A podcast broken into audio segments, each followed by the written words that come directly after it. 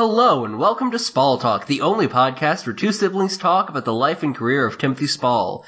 I'm Niel Jacoby, and I'm here with my brother Eric Jacoby. Hey Eric, I think you might have a question for me. I do, in fact, have two questions. My first question is thusly What are we doing watching another goddamn Harry Potter movie? That I is a fair question. I made my opinion clear last time.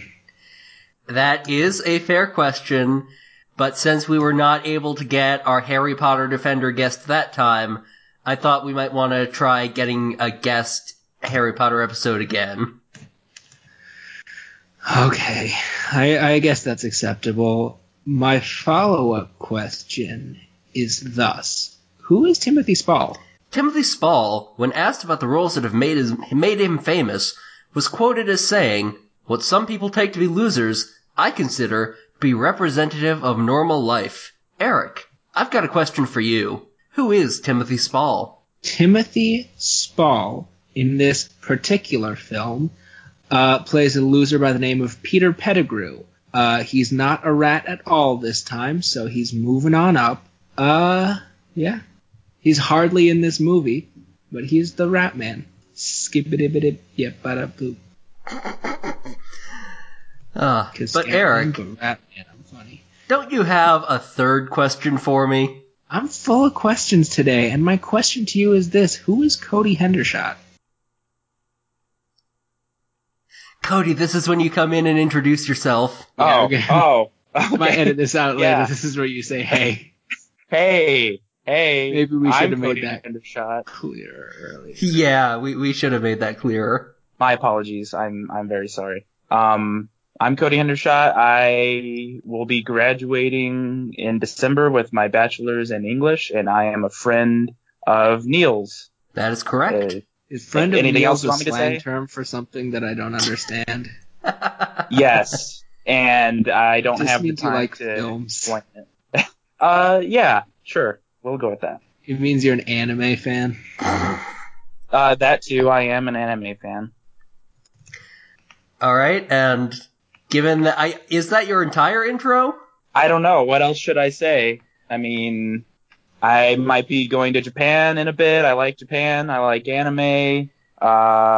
Uh, Harry Potter's all right in my opinion. I know you two aren't aren't that big of a fan. Uh, Um, usually yeah. we have people like say like what you might know them for on the internet, but maybe that's not appli applicable in this situation. No, I don't really have anything going on on the internet. I had a very short-lived podcast. Uh, let's see. I was an editor for uh, a website that I'd rather not uh, talk about. Um, so yeah, that's pretty much it. I, I'm, I'm sorry I'm such a loser, guys. I, I just wanted to make sure you'd gotten your int- uh, introduction over with so I could ask you the question we ask all of our guests here on Spall Talk. What is your favorite Carly Rae Jepsen song? Yes, and I'm so happy you asked this question. I was disappointed uh, by the the last guest. Who was it? John Hess. That's his John name, Hess, right? yes. Yeah, he didn't really have an answer, but I have an answer. And my answer is the title track from Emotion, which is, of course, Emotion. A fair answer. That's a good one. Yeah, I Wouldn't call like it it. the best on the album, but you know. mm. Well, you know, that's fine, Eric. That's just like your opinion, man.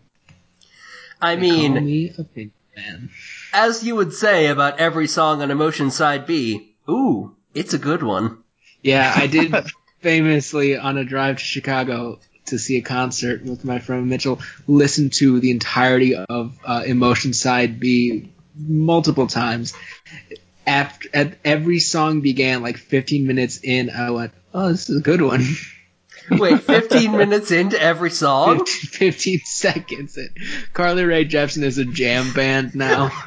Carly Rae Jepsen has gotten into post rock. God, I would love that. Oh, Carly Rae Jepsen X uh, Godspeed You Black Emperor collab when? Jesus Christ. That'd be dope. Please do. All right, uh, since we've gotten that out of the way, uh, Cody, would you like to uh, give us a summary of the film? Sure. Okay. And have we mentioned the name of this film yet? It's Harry Potter and the Goblet of Fire, directed by Mike Newell and released in 2005. Mike Newell, the Steam guy. close, very close. It might be his cousin. All right. So anyway, uh, the film opens up with Harry having a dream about some old guy going into a house. I think we're supposed to think that he's thinking, oh, some damn teenagers are in that abandoned house again. I'm going to have to go chase them out because he sees like a light on in a house outside of his house. This description is really bad. Uh, anyway, he goes into the house where he sees the light on and lo and behold, uh, in a room, there's, uh, sort of, uh, not fully human Voldemort, which we don't really get to see. And then Peter Spaldemort. Pettigrew. Yeah, Spaldemort. Yes. The, the fine, uh, Timothy Spall. I, I And, believe uh, Spaldemort is the name of the ship between Peter Pettigrew and Voldemort. I would shoot that. Fuck yeah. and then, um, I don't remember his character's name, but, uh, David Tennant. Barty Crouch Jr. There we go. Yes. And um they say some stuff like David Tennant is like, I will serve you well and then uh they realize that the old God. guy is a Is house with like them. Godspeed you, Black Emperor?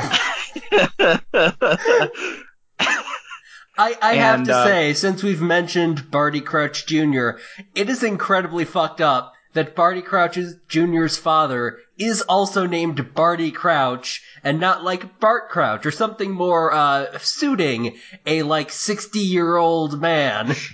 yeah, he's a grown up. He should go by Bartholomew at this point. Actually, And- wait. I think his full name is Bartimaeus. what the I'm not hundred percent on that one. I, that, that's somehow a dumber name than Blackagar Boltagon. Ow. um, and so they realize that uh, the old man is in the house with them, and Voldemort says something like, Bartimaeus. Let's give our it guest- Bart- B A R T E M I U S.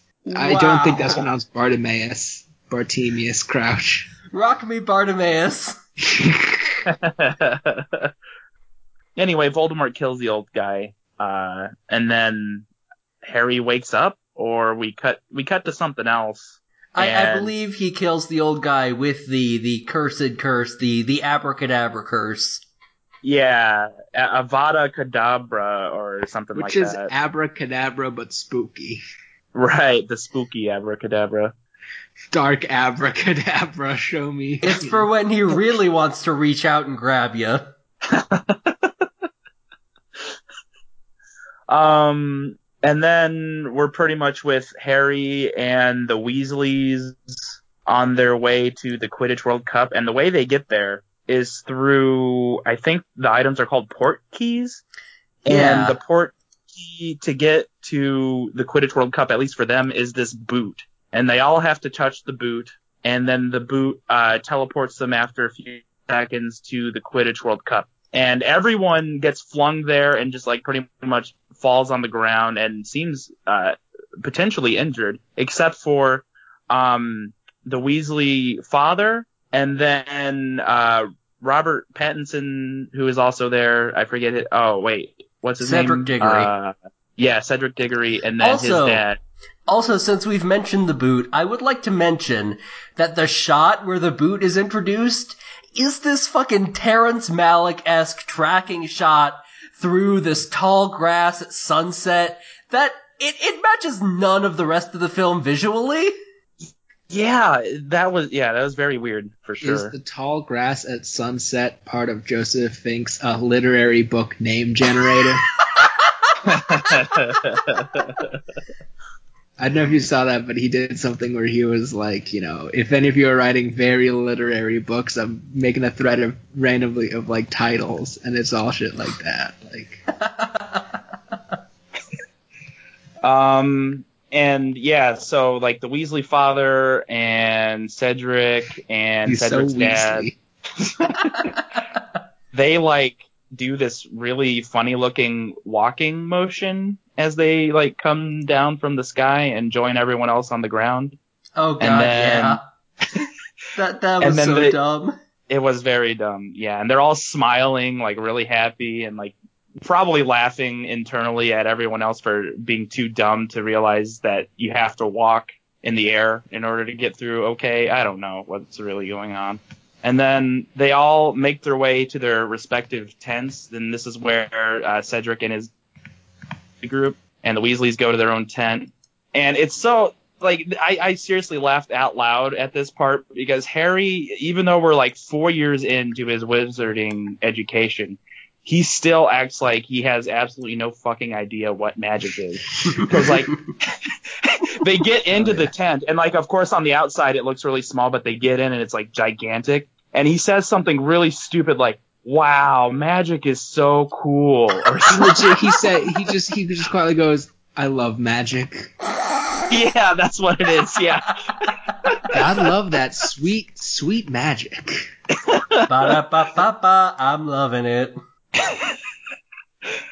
And magic? um, God, I love magic.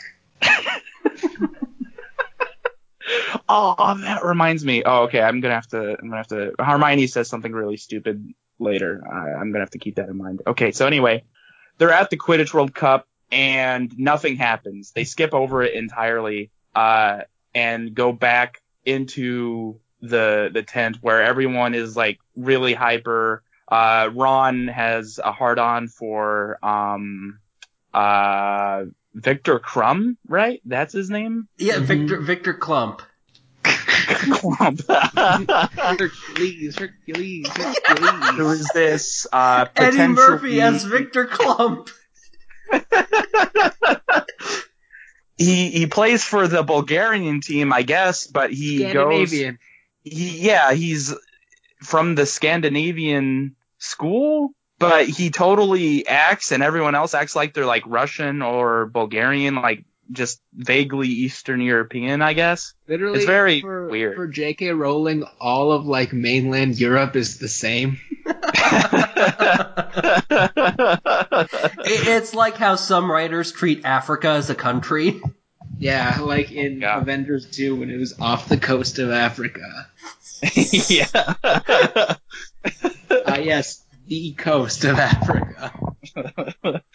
um, let's see.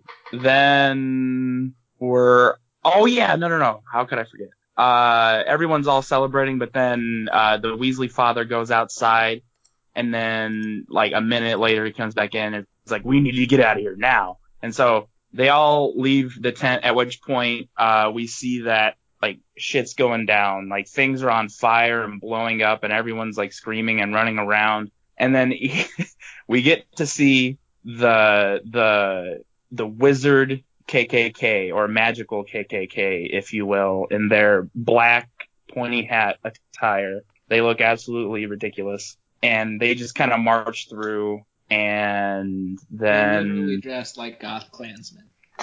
yeah. They even have like shitty looking skull masks on. It's really it's really bad. They they are the Los Ingobernables of magic. If Nathan Pretty Bedford much. Forrest listened to The Cure.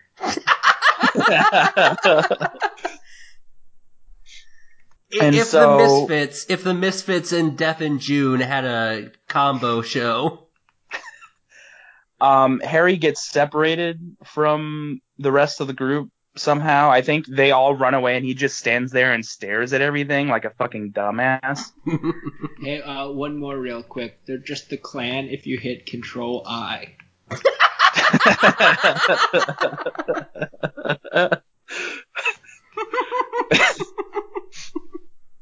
and uh, somehow he gets knocked out and then when he wakes up everything is burned down and it's nighttime and as far as we can see it's him who's still around and then uh, david tennant's character crap i forgot his name again Barty Crouch Jr. barty crouch jr yeah jesus christ i'm just gonna call him david tennant Um, Uh, the doctor shows up with a Uh. magic screwdriver. The Doctor Right, Who the doc- shows up. Mr. Doctor Who, as they call him on the show. Doctor Ten. Doctor Hoops. Steve. Um. Anyway, he. Uh. Yeah. So Harry and and David Tennant are the only ones around, and David Tennant, like, I'm pretty sure he waves his wand in the air, and that's when like the skull and snake like cloud formation shows up. Yeah, it's like this this shitty aurora borealis of a terrible tattoo. Shining down Yeah. and Harry sees it, and no one really knows what the hell's going on. And then right after that, like we don't really see David Tennant anymore. But then uh, Hermione and a few other people. I don't know if it's the entire like Weasley group or what, but they all like join Harry. They're like, "We've been looking everywhere for you." And then I don't know how, but they like all duck, or maybe it's just Harry at this point. I forget whether they get there before or after this circle of wizards, like all fire at each other because they think that Harry is involved with like the destruction of the Quidditch World Cup or something. Literally and a sadly- circular firing squad. And sadly, when he ducks, they don't all hit each other and uh, get blown back in a goofy manner. No, sadly, that would have been amazing if though. this was Buster Keaton's Harry Potter. The thing about the skull and snake logo is like their whole thing is like, what if Ed Hardy was genocidal? oh God, that fucking party. Jesus Christ. Ed Hardy Crouch Jr. Um, and then the Ministry of Magic gets like really up close and personal with Harry and is all in his face. And, uh, the Weasley dad has to be like, no, he's just a kid. He had nothing to do with this. And Harry tells them that, uh, he saw a guy and he didn't get a good look at his face and he went that way. That's pretty much all he has to, to you say. went that away, sir. yeah. And so the, the, the head. he was like, wearing a domino guy- mask and carrying a big bag that said genocide. the minister of magic guy is like, all right, everyone follow me. And they all follow him. And then we cut to, uh, we cut to, um, Harry, Hermione, and Ron on their train as they always do when they go to Hogwarts. They're always on that damn train. And, uh, I the like suites. how all their technology is stopped at like medieval times, except trains. Pretty like, much. We'll concede this one thing to the Industrial Revolution, but everything else, no.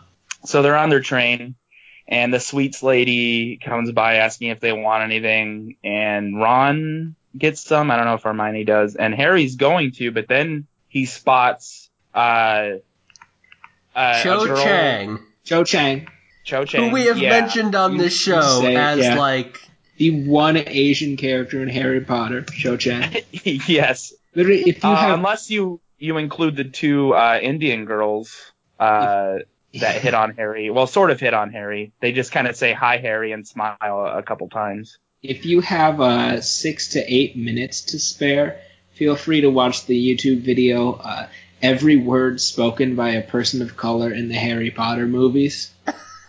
It's the entire Harry Potter series, and they only include words that are spoken by um, people of color. It's I will definitely short. check that out. I believe it. um, yeah, and he just kind of forgets. Well, I guess he doesn't forget that he wants candy. He, he, for no reason, really changes his mind, and they smile at each other, and then he goes back into his train car. and, and and this is underscored by the painfully on the nose line. Anything Something sweet, for you, for Harry? you? Yes, yes, Yeah. something sweet for you, Harry. yes, yes. Oh man, very He bad. does not like subtleties. Speaking of, I just I, when we get further into the discussion, I want to talk about how this is like Chekhov's gun, the movie. yeah. oh, and then Hermione tells Harry that he needs to write a letter to Sirius Black. And I think it's about just about his dreams. I don't know if it was also about what happened at the Quidditch World Cup, but so uh, Harry writes Dear a letter Sirius to Sirius Black. Black. Dear Sirius Black, I never thought this would happen to me. Um, Sirius, Sirius Black. I wrote you, but you still ain't calling. oh God. I'm not angry or nothing. I just think it's fucked up you don't answer your fans. A letter to the divine feminine from the wounded masculine. One day, my father took me into the city to see a marching band. He Oh, said, God, son, when no. you grow up, will you be the savior of the broken, redeemer of the damned? Wow. so He said, anyway, Will you defeat them, the demons, and all the non-believers? I'm in my emo phase.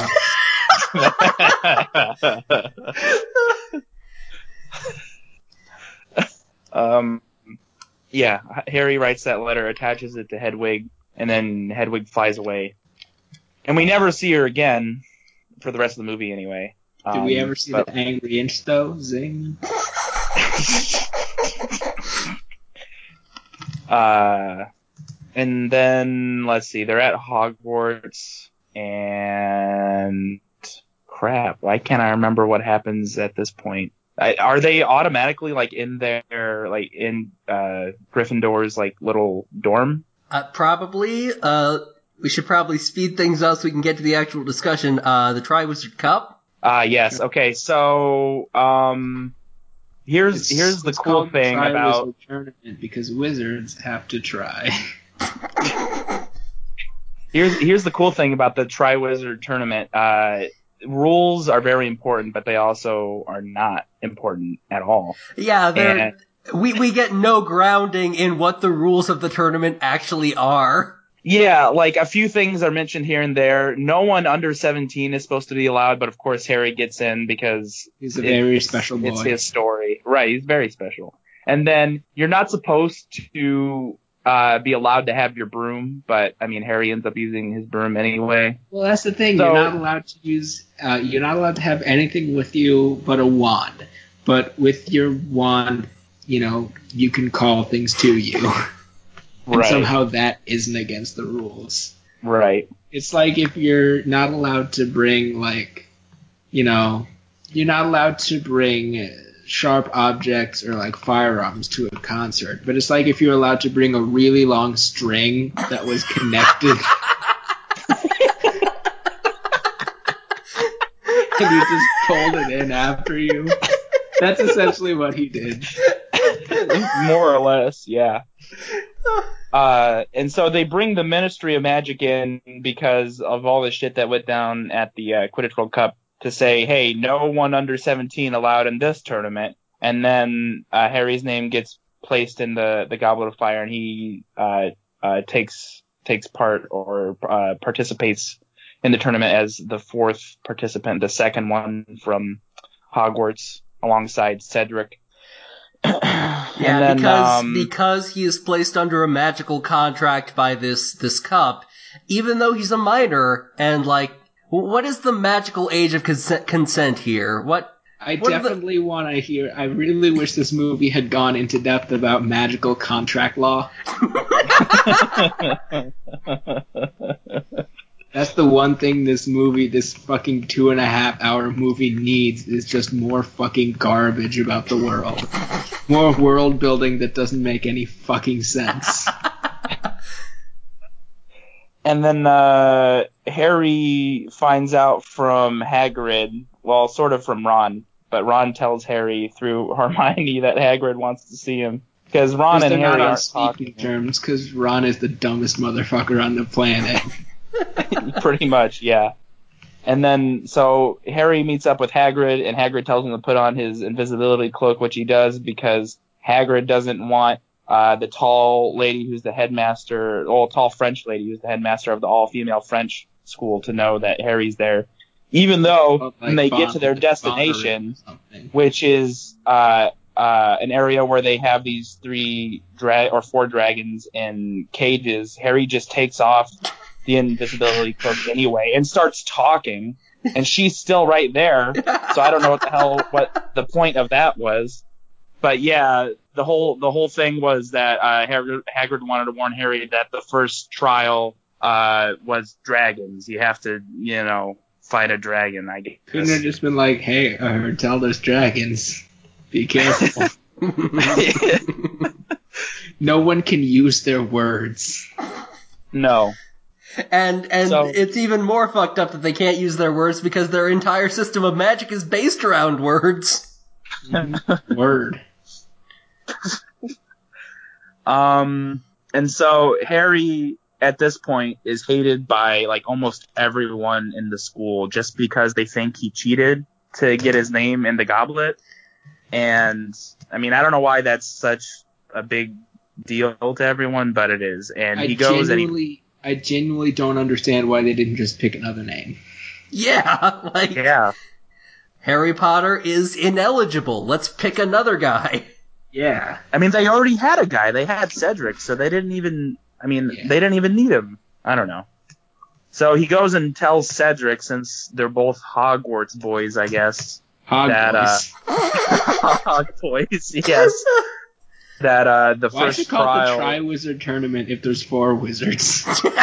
well, it's it's supposed to only be three. so Harry why they wasn't- pull four names? 'Cause Well, the well, no. Here's the thing: they pulled their third and final name, which was Cedric, and then they were going to move on, and then the Goblet started freaking out and just spit out a fourth name. then why weren't they just like, well, this wasn't pulled, this just showed up, so that's weird. Let's just throw this piece of paper away. I, I guess You know, that has to do with the, the the rules, vagaries of magic contract law.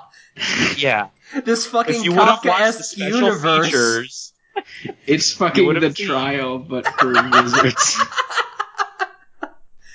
Ah, Um, so yeah, he goes and tells Cedric about the dragons, and Cedric's like, "Hey Harry, I, I told them not to wear the, the buttons. Oh yeah, everyone's wearing buttons that uh read like Harry stinks. I think like that's as bad as as it is. yeah, Just like, Harry Harry like Potter, I wish he would die. they're like special. They're like special magic gift buttons. Right, because they normally have like a like a positive message, and then whenever Harry walks by, they turn into Harry stinks. And Cedric tells Harry, "I told them not to wear them," and Harry's like, "I don't give a shit." And then he walks away. He's like, whatever, And- haters are my motivators, personally.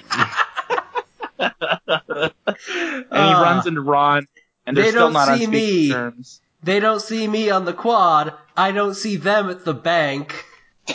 Gringotts. And uh, they say some stuff, and Harry just like, "Well, I don't want you to be around me." And Ron's like, "Okay," and then they walk away from each other. And uh, then Harry goes and has a talk with uh, Mad Eye Moody, and Moody basically more or less tells him he needs to cheat in order to, to win. He's like, "Yeah, you can't have your broom with you, but you can have your wand." Wink, wink, nudge, nudge. And Harry's like, "Oh yeah." And so the the first round starts. They all like pick their dragons by picking like miniature dragons out of a bag. Oh, Mad Eye? Moody. I got twenty dollars, but I wanted a peanut. Twenty dollars can buy many peanuts, Harry. I don't Explain understand. how. Money can be traded for goods and services.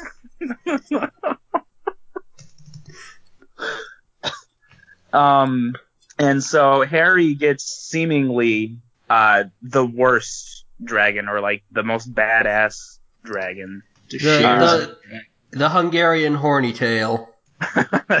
right. And they just skip over everyone else's uh, uh, fights with their dragons and just go straight to Harry and his fight. And he walks out and stands there for at least 30 seconds just looking around. And then he sees uh, the golden egg in the arena and he starts walking toward it very casually. And then out of Pick the nowhere. egg, huh? Easy. don't, don't understand why they made it such a big buzz. Is it heavy, maybe? Just gotta act casual, the dragon won't even notice. the dragon like tries to kill him with its tail and knocks him around a bit. Uh, and then eventually he remembers that he has his wand and he says whatever magic words he has to say to call his broom to him. And about 10 Yeah, seconds broom, later, broom, broom, broom. um, the The broom comes, no he jumps keys, on it, push and to he, start. he he flies away. And this is another like really f- like fucking stupid but hilarious moment. Like the dragon, as if he weren't attached to any chain at all, breaks his chains as if like they were made of like cooked spaghetti. Like he's got this chain around his neck so that he can't fly out of the arena. But as soon as Harry flies away, he immediately breaks it as if it wasn't there at all and just chases him. And so he chases him around for a while. Nothing really happens. They, I mean, they do a really uh, shitty job of kind of making you think that, oh no, Harry might be dead, but no, he's not dead. And he flies back into the arena and grabs the egg. And then we cut to him in his like, I don't know, winner's tent, I guess. And he's on top of uh, the Weasley twins' shoulders. And uh, this is where my Spalling moment comes in because uh, as as I, that that comes after the summary. oh okay well that's fine I'll I'll not say anything then Oh, shut Um, up. Fuck myself. then. Jesus, I didn't even- um Harry's like who wants me to open it and they're like yeah That open was it only one of the dumbest things in it when he's like, "Who wants you to open this egg?" And they're like, "Yeah." And he's like, "I can't hear you." Like he's pissed. He's like, like, "Can I get a hell yeah? Who wants me to open this?" How's Gryffindor so doing tonight? We love you, Yup. Hogwarts. It's always great to be back in town. We know you guys like to rock. he opens I'm gonna egg show all and- these sweat hogs in the Gryffindor common room what a real man looks like. It's just the movie Rockstar, but starring Harry Potter. um, and it lets out this terrible screeching noise, and everyone has to cover their ears. And Harry immediately closes it back up so it, it can shut the hell up. And um, then there's more like BS in between stuff before we get to like the second round. And I think this is when everyone is informed that there's going to be a dance. Yeah, yeah, this this Christmas dance that didn't come up in the last movie, even though it covered the same like part of the year. Well, no, the Yule Ball is like specifically with the Triwizard Tournament, Ah, which I right, also yes. thought was every year, but I guess that's not the case. Well, I think it might be every year, but a different school is picked every year. Like Dumbledore says uh, toward the beginning when everyone's in like the the main hall that Hogwarts was picked that year to yeah, host. it it's like the Olympics, only not every country gets to go. Only three. Olympics. Um, and so McGonagall is teaching all the Hog boys and girls about about uh, about dancing because I guess no one knows how to dance. And she gets uh, Ron Weasley to come up and dance with her. And this is uh, kind of a, a funny moment. I thought it was funny, even though it's really not that funny. Um, she's like, "All right, now put your hand on my waist." And Ron's like, "Where? What? On my Whoa, waist? whoa, what? What?" Put your hand, put your hand upon my hip. When I dip, you dip, he dip.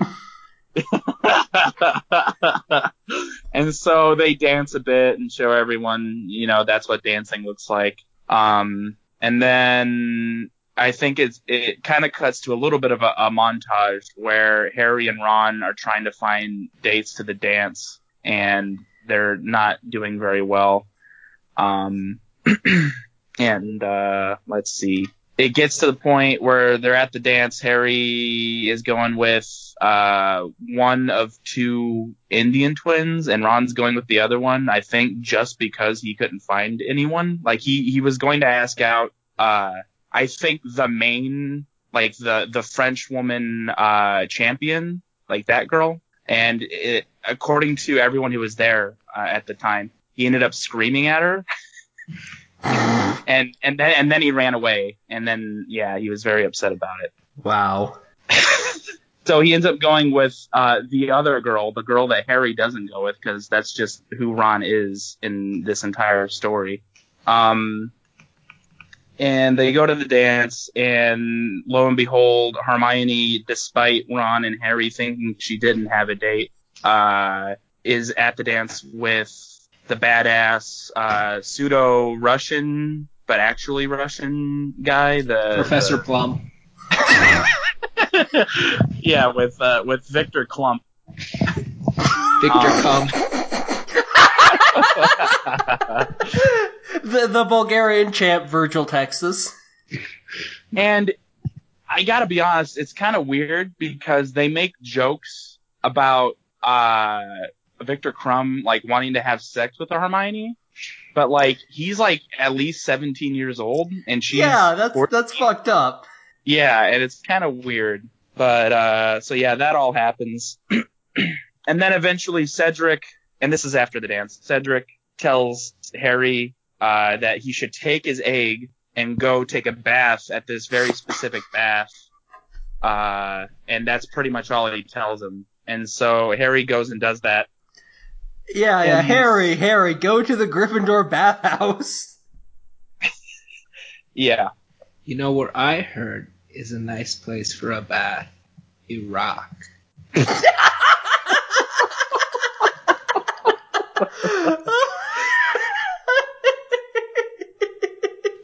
I'll be here all week, folks. Give you waitresses. but anyway, splish splash, Harry's taking a bath and he gets harassed by a ghost. Yeah. Yeah. Moaning Myrtle. And it's very weird because he's naked and she's like, you know, being really creepy and stuff. And she's talking in like a baby voice, and she's like, "Oh, Harry Potter, you're sexy." You know, That's just like her voice all the time, though. It's always like super high weird. pitched. Notices your bulge. Ooh, what's that? shut the fuck up. and she tells him what Cedric didn't tell him for absolutely no reason, uh, which is that to open up the egg underwater. And then he does it, and he hears a bit of a riddle. And then we cut to uh, Ron, Hermione, and Harry in the library, and they're talking about the riddle. And they figured out that uh, the next trial, um, he's basically going to have to be underwater for an hour. So they have to figure out how he's going to do that without being able to breathe underwater. And uh, Moody comes along and shoos off uh, Hermione and Ron, and then tells Longbottom to help Harry put his books away. And Longbottom uh, talks about plants, and Harry basically says, "I don't give a shit about plants." and then, and then Fuck you, Neville, I hate you. Unless there's a plant that lets me breathe underwater, I don't give a damn. Well, Harry, there actually is a plant that lets you breathe underwater. Neville, Yeah. honestly, unless you're talking about some good kush, I'm not interested in plants with all due so yeah, uh, Neville using I got some loud, Harry. plants, uh, puts together some shit that Harry eats, and uh, when he eats it, he jumps into the water and he grows gills and webbing between his fingers and his feet turn into fins. yeah, it's, it's this weird transformation fetish thing that I, I am just not. It was just gross. He becomes an animorph. yeah, pretty much.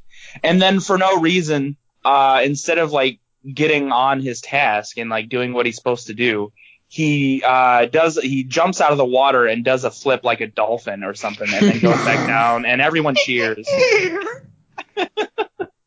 Real free Harry moment. And then we get a, a, a short scene that like the, I remember when I first saw this when I was a kid, I thought uh, the French champion died here because like we see her swimming and then like I think we're supposed to supposed to assume that like mermaids are in the water and like we get a, a, a small glimpse of a mermaid like swimming by her and the next thing we see she gets like dragged down and when she's just you know uh, uh, you know out of the scene she's just dragged down um and then we cut to Harry. Harry gets to where uh, several people's friends are being kept underwater. I guess they're just unconscious and they've got something tied around each one, uh, one of their ankles. Yeah. And we've got Ron down there. We've got Hermione. We've got uh, the one token Asian chick. Um, Cho Chang is her name. Cho Cho Chang, yes. And then we've got Um, because this movie is extremely not racist. of course, not racist at all.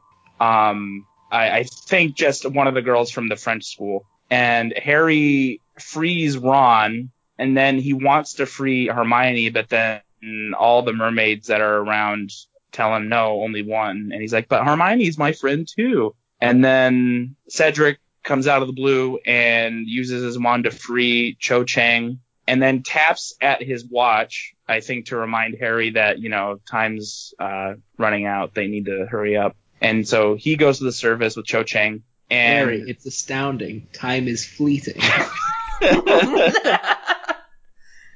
Harry's just kind of sitting there because he doesn't want to just leave Hermione, and he also doesn't want to leave uh, the the French girl. And then uh, Viktor comes out of nowhere, almost kills Harry just to uh, grab Hermione with his shark mouth. That's right, Victor is a shark or half shark right now. Everybody's a goddamn animorph in this movie. yeah. And uh, so he he grabs Hermione, and then uh, Harry realizes that uh, the French champion isn't going to be coming around anytime soon, and so he's like, "Well, I should probably save the French chick that's down here." So he goes and unties her, and for some reason, the mermaids don't really do anything about that until Harry is almost to the surface, and then they all start, you know, grabbing at at his feet and stuff, and trying to keep him from getting to the surface. So he lets go of Ron and the French girl, and they float to the surface, and everyone cheers, even though Harry's not there. And uh, eventually, Harry gets away. And Yeah, eventually. Harry remembers that, oh, I've got my wand and I can do a spell that lets me float up to the top. Yeah, actually, it like shoots him up to the top. And I don't know why he didn't use that when he had them both in his arms, but no, whatever. He's kind of a dumb guy, it's worth noting. Yeah, he, he is not that bright. And then we get to, I don't know if anything of importance happens between now and the third trial. Does anything really happen? Not really. Okay. So we get to the third trial, and this is where the three champions, uh, oh yeah. And here's, alright, here's, here's something I, I'd like to, to talk about a bit. Like, Harry gets second place in the second trial because he saved two people when he could have only saved one. So he gets second place for moral fiber, even though he was the last one to the. But like that doesn't seem to mean anything because they go to the second trial. I mean, the, the last trial, the third one, and like, I mean, he doesn't have any kind of advantage for being sec- second. Cedric doesn't seem to have any kind of advantage for being first. I, there's like, they actually say that they're like tied for first, which is why they get to go in at the same time. Ah, okay, huh? So yeah, it's I don't know, I don't know. So anyway, And the only disadvantage is you have to enter the hedge maze like after the other people. Right. Hmm. And that they don't even convey that very well, at least not from what I remember, because like the cannon is shot, and then it seems like everyone just like walks in at the same time. Am I wrong? I, not a lot of these rules are conveyed very well. Yeah. So anyway, they're all in the hedge maze now. The point is to get to the Goblet of Fire. Well, no, not not the Goblet of Fire. The the Tri Wizard Cup first. And the thing about the maze, I guess, is that according to Dumbledore, quote, like people change in the maze, and that's pretty much all all he says uh, to to warn the kids before they go in. And uh, indeed, people do change. Um, the French girl um, gets very very scared, and rightfully so because um, Because Viktor it's a, it's a, it's a maze that contracts at will, so there's pretty good reason to be afraid. Yeah, not only that, but she's being chased by Viktor Krum, who Harry says that like, he's just bewitched. But you said earlier, I think it was before the show, uh, that his mind was being controlled. Is that actually I- confirmed that his mind was controlled? I don't think so, but I, I took it as being like, they, they mentioned the, what is it, the Imperium curse? Imperius. Yeah, and that would make sense too because after he hunts down, and I don't know, it doesn't really show what he does to the French champion, but he does something to her, knocks her out at the very least. Uh, Yeah, he you does don't come across really- Harry. You don't really get to see a lot in this hedge maze because it's dark as hell. Yeah, Right. this entire movie is extremely dark just on like a visual standpoint. Like I had to, to in in order to actually see what was happening on the screen, I had to uh, drop turn my brightness all the way up and close my blinds. Yeah, it is. It is visually dark. Yes. Um. Yeah. Uh, Viktor comes across Harry, but he doesn't do anything to him. So I guess it would make sense that his mind is being controlled because they, uh, Voldemort and them want Harry. Anyway, we'll get to that later. Um, he comes across Harry, points his wand at him, doesn't really do anything, runs away. And then Harry eventually runs into Cedric and Viktor, and they're, um, they're like shooting spells at each other, and Cedric hits uh, Viktor and knocks him out, and then uh, Harry and Cedric see the cup and they start running toward it, and Cedric gets uh, tripped up and then entangled in these vines that are just uh, animated. And Harry is ahead of him, and then Cedric's yelling for him, and he stops and he looks at the cup and he looks at Cedric and he looks at the cup and he looks back at Cedric and Cedric's begging him to come and help him. And they do this weird thing that reminded me of uh, Lord of the Rings, uh, Return of the King, when um, Frodo is about to throw the, the ring. Well, not really throw the ring, I guess, because he kind of changes his mind uh, into uh, the the fires of uh, Mordor, and uh, and he has this like look in his eye where you can tell like he's he, just completely changed his mind. Like the, the ring has totally gotten to him. And Harry has the same exact look in his eye. And I really thought, like, the first time I saw this, that Harry was just basically going to flip off Cedric and, and just run right to the cup. But no, he, he, you know, he's a, he's a good guy. So he goes and he saves Cedric.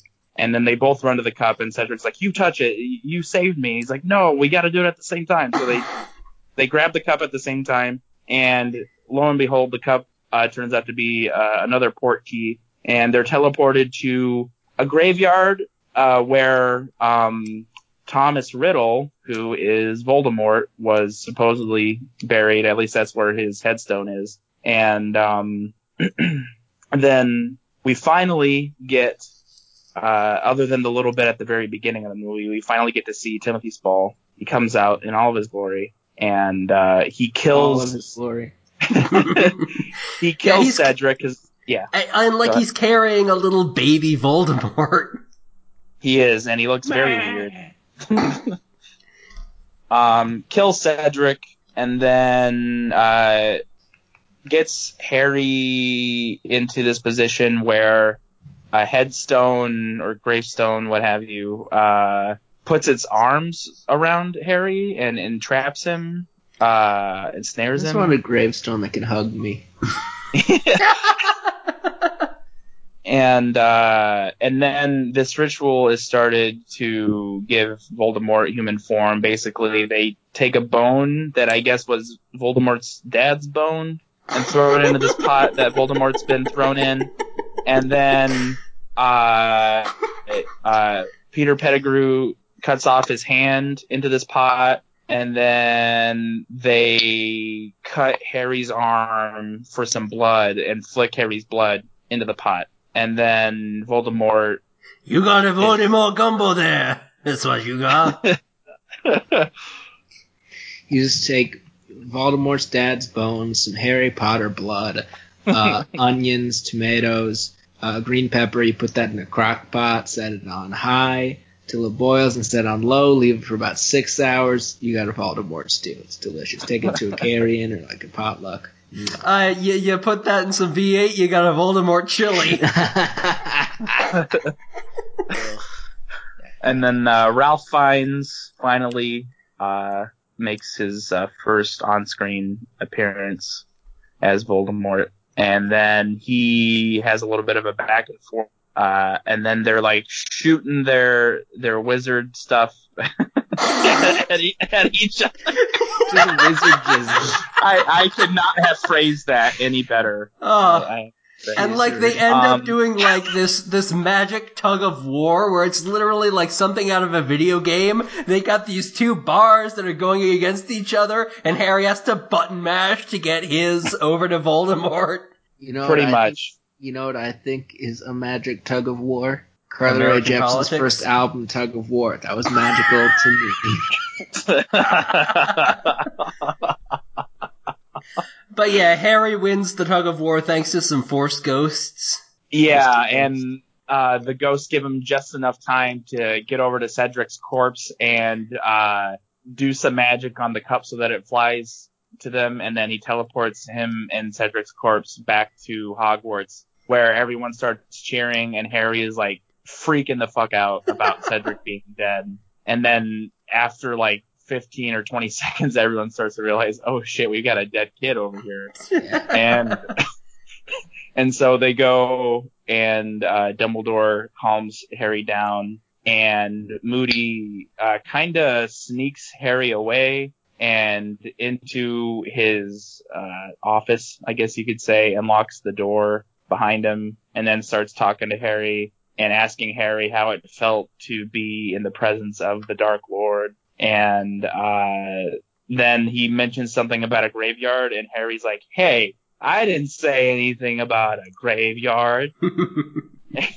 and um, Moody's saying some stuff, and then uh, it's kind of slowly, even though it, it kind of happens in, in in just a couple seconds, slowly changing into who he really is. Uh, and right before he does something to Harry, I oh yeah, right before he kills him, uh, Dumbledore says some stuff right outside of the his room and blows in his office door and knocks Moody down.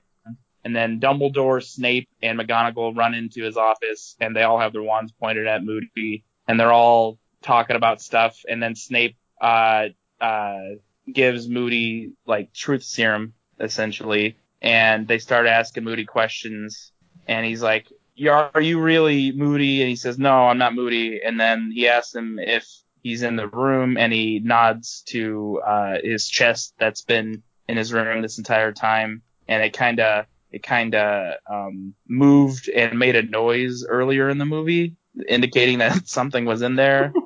and, uh, so they open up the chest and like, it's like those Russian dolls I forget Mhm. what that what they're actually called, but like it's got a chest within a chest within a chest within a chest, and they all just like open up and Harry then Striker DOS.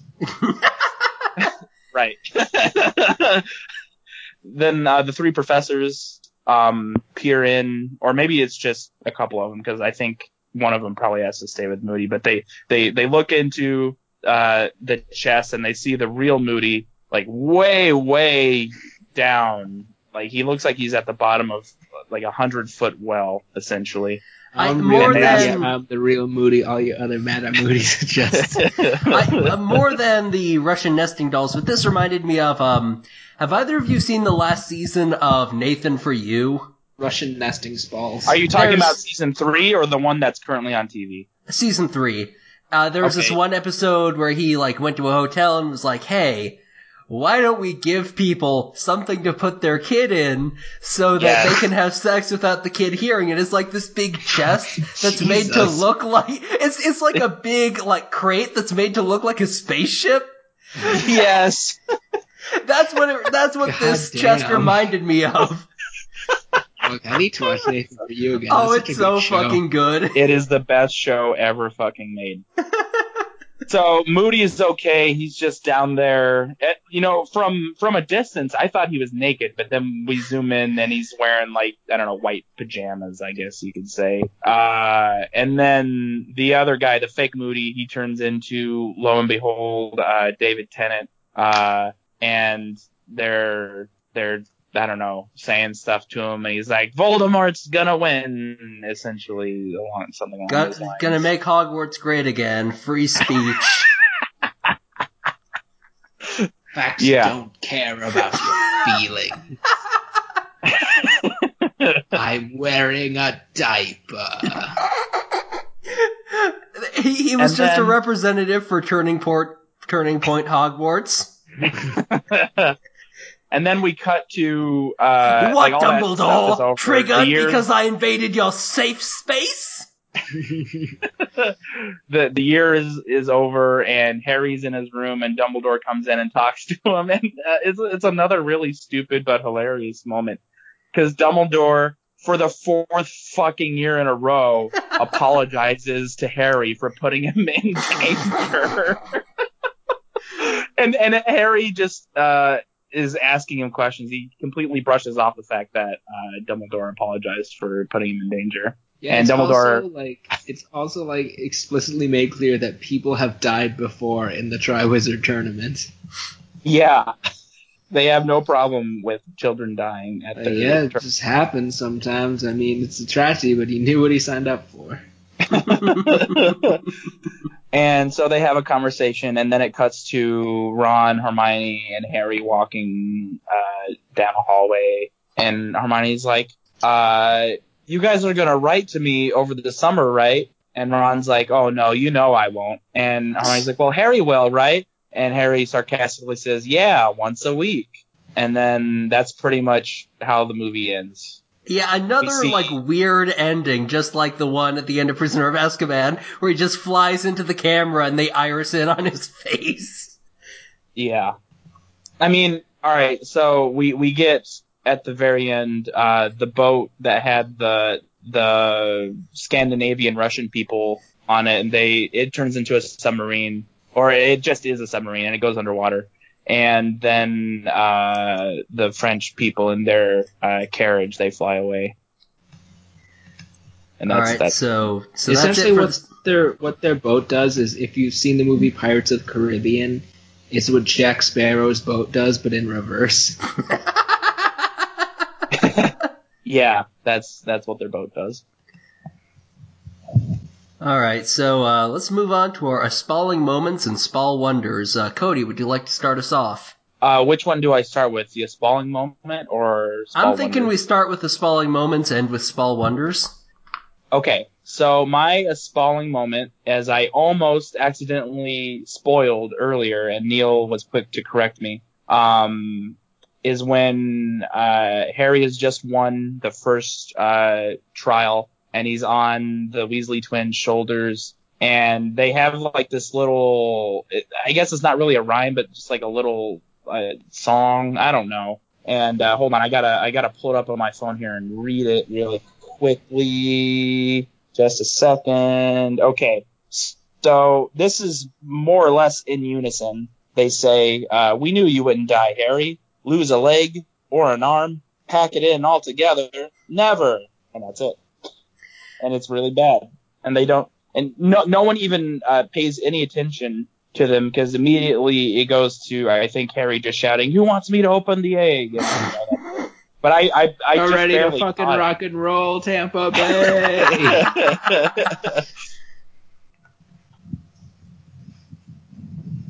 so yeah, and then all right, now do I go into my uh I was thinking we'd go around and each do our spalling moment, then go around and each do our spall wonder. okay, all right, well that's my spelling. my a spalling moment, and this was a tough one because there were two that were like really uh, unfortunate for me. But the one that I'm going to end up going with is um, the scene in their Defense Against the Dark Arts class taught by either Mad Eye Moody or Barty Crouch Jr., depending on when you think that switch took place. Um, but uh, he's talking about the three unforgivable curses, which are, you know, the Imperius curse, where you can control somebody, the Cruciatus curse, which is where you torture somebody, and the Killing curse, which is what it sounds like. And so he pulls this little tiny spider out of a jar, and then he's like, you know, this is the Imperius curse. I can control where this spider goes. I can put it on your face. I can put it on your face. I can make it dance around, and everyone's laughing and clapping. And then he's like, "Oh, what should I have the spider do now?" You Jump get a spider. You get a spider. Everybody gets a spider. He's like, "What should I have the spider do now? Jump out a window, drown itself?" And then everyone's like, "Oh, we get why this curse is bad now." He's like, "Yeah, that's that curse." Then the torture curse, and then he just tortures this bug, like which from an education standpoint, not necessary. Could have just been like the torture curse tortures people. and then Torture's he's bad. like, and then there's the killing curse, and then he kills it. He's like, there you go, class dismissed. I've just traumatized the hell out of Neville Longbottom, and he like specifically took Neville Longbottom forward to watch him torture this spider. Um, and I guess from a narrative standpoint, this might be like good because we know it's actually Barty Crouch Jr. and Barty Crouch Jr. We find out later tortured Neville's parents to death. So that's just like him being pointlessly cruel. Um, but and so I get narratively why it's there, but it's just unpleasant. All right. Uh, my espalling moment is not as uh, tortury, but it is pretty torturous at Uh, the dance. this whole movie is pretty tortury, I gotta say. Am I right? Am I right? Oh, who made this? oh, God, you did it before I could get to it. Uh, but uh, at the dance, this this uh, enchantment under the snow dance or whatever, they they bring in a, a special band because they can't just get a band of normal people. They got to bring in a special wizard band. And folks, this special wizard band is it's bad, and I do mean bad. It's like too bad. I imagine the Misfits if they were even nerdier and like had Ian Curtis at the helm as just this guy singing about all the monsters at the dance. In this, in They this, did the monster man. it's it's like if the Monster Mash wasn't as good. It was like uh, you you gotta dance like a hippogriff, and it, it's just I on a musical level I don't get why you'd bring these bring this band for a school dance Literally and have the them worst play part- and have literally them the play fucking part- spooky Joy Division. Yeah, it's awful because he legitimately goes, um, put your hands in the air like an ogre who doesn't care. God. Like, it's not, that doesn't have anything to do with being an ogre. You're just doing that, that lazy hands in the air rhyme. It's awful. It's garbage. It it's it's so bad. As usual, you watched this movie way before me, and you were texting me about it. You were like, "Hey, my for my spalling moment, I called dibs on this awful band." So I was like, "It must be pretty bad." I was not prepared for how bad it was. It was a really bad band. All right, let's uh, go around with our Spall wonders. Cody, would you like to start? All right. So for my spall wonder, uh, I'm going with uh, this is kind of early on in the movie. Ron, like the rest of the school, pretty much thinks that Harry cheated to get his name in the Goblet of Fire in order to participate in the tournament, and so you know they're feuding. And they're in their dorm room, and Harry's trying to talk to Ron and tell him, "No, I don't want eternal glory. I didn't do this. I don't know what's going on." And Ron doesn't believe him. And so Harry is pretty much in his bed under the covers, and Ron turns over in his bed, looks at Harry, and says, "Piss off." And and it's just it's so unintentionally hilarious. He's a right tosser, that Harry Potter. My, I wouldn't give him a Jimmy Chuff if he. I don't know. what? I was trying my best. Some about bangers and mash. I don't know what the hell British people are talking about. It's all a mystery to me. Oh, we got these fucking Polish plumbers coming into Hogwarts. I'm rot roundup. You're rot roundup, then yes, I'm rot roundup.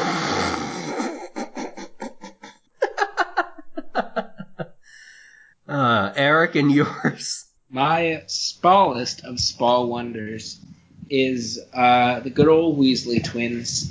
Uh, just because I like the trope of like two goofy twins who get into mischief, and that's who they are. There- There's two of them, goofy. Mischief. What more could you want? All right. Uh, yeah, my sorry, I had to really reach for that because I did not like this movie. I I had a similar problem where I was keeping notes during the movie and just a spalling moment stacked up on a spalling moment. although there were some Spall wonders tossed in there. But uh, you know, actually, Spall order to find a Spall moment. Am I right? Am I right? This guy knows what I'm talking about. I'm actually going to change mine from what I was going to do it to uh, another one at the dance uh, to pair with my spalling moment.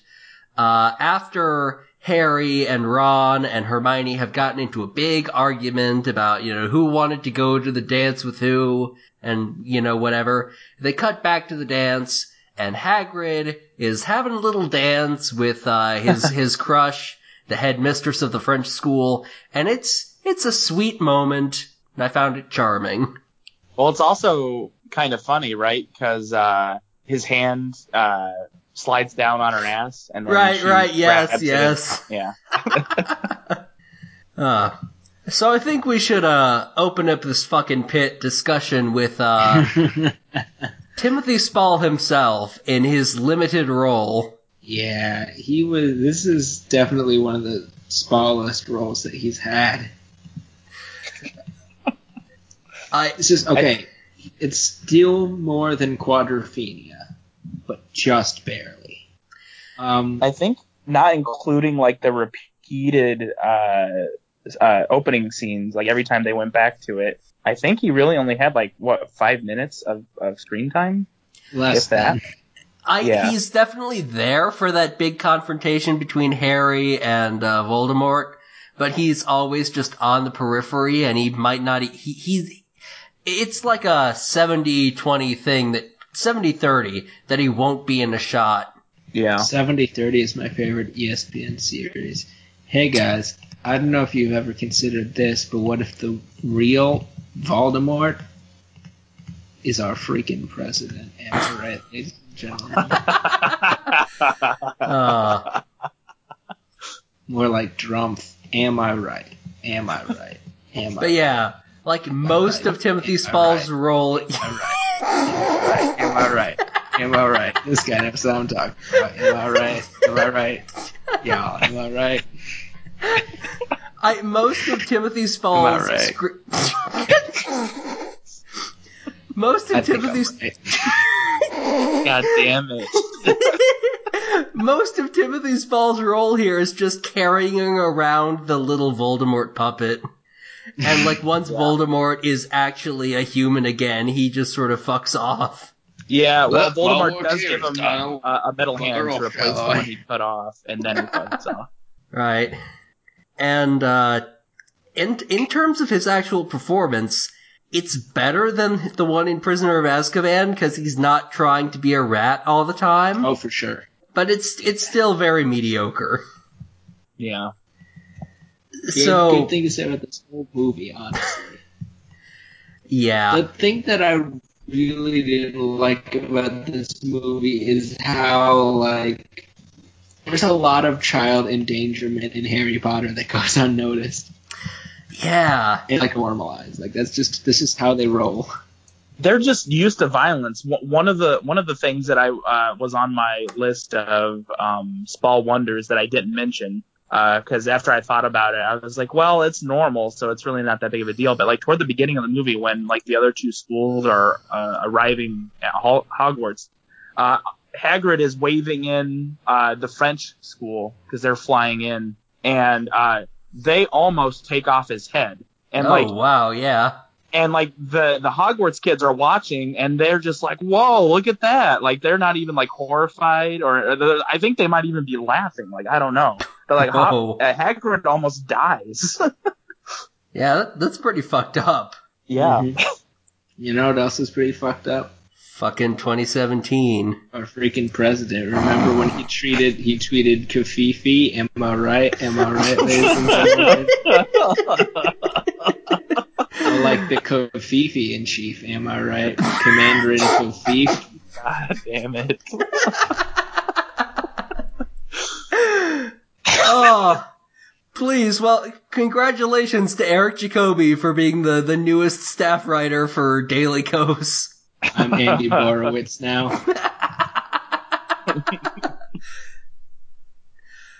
All right, so um, what what really frustrated me about this movie is, for one thing, it's like three hours long, and It's- has it's such a fucking long movie. Oh my it- god, it's and it literally two and a half hours. it cuts itself off from just about every possible climactic moment.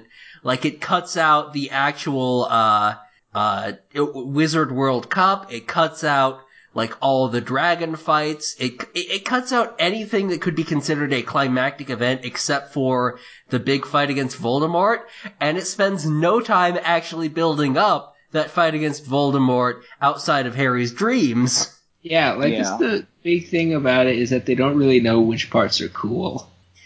Like they Yeah. spend a lot of time on like the Triwizard Tournament, which I don't like, and like not enough time on Voldemort being spooky. and like they took like a thousand page book and said, "Oh fuck, we gotta fit this into three hours." So they just cut out a little bit of everything.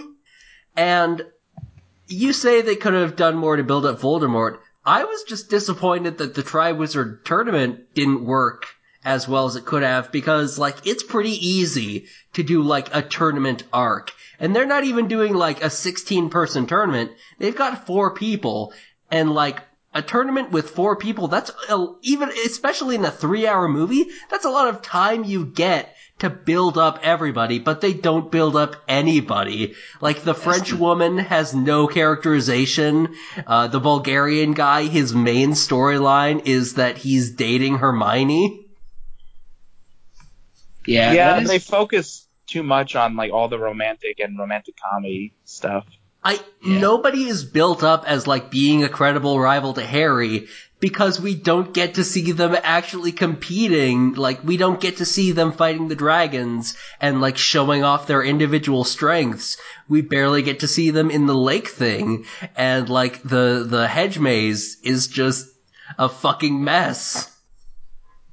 That's fair. I mean, that being said, I don't really like tournaments, so I was like, "Oh, awesome! They didn't. I don't have to see all of that."